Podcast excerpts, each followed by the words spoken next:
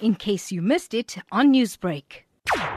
It is alleged that on the 7th of January at 10 to 5 in the afternoon, Sifundo Mhlongo was 19 years old, was fatally stabbed while at a student rest on Yusuf Street in Durban, and he sustained a stab on the neck and was declared dead with him by paramedics.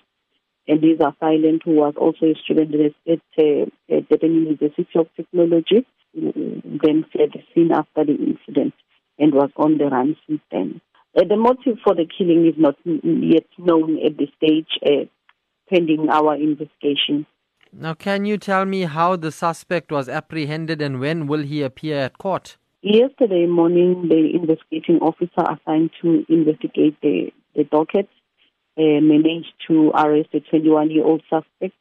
Uh, the suspect was arrested in the Isipingo area where he was hiding, and the suspect is expected to make uh, the first court appearance in the Durban Magistrate Court.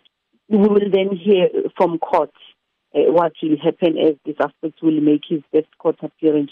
Can you take us through the process of how the information was obtained that led to his arrest? Investigating officer received an intelligence-driven information regarding the whereabouts of the suspect, and he then followed that information and led to the successful arrest of the, the culprit. How encouraging is it that this murder suspect has gotten caught after such a heinous crime for a young university student?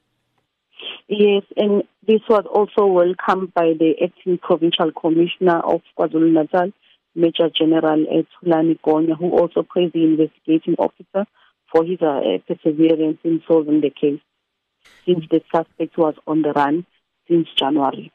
Newsbreak, Lotus FM, powered by SABC News.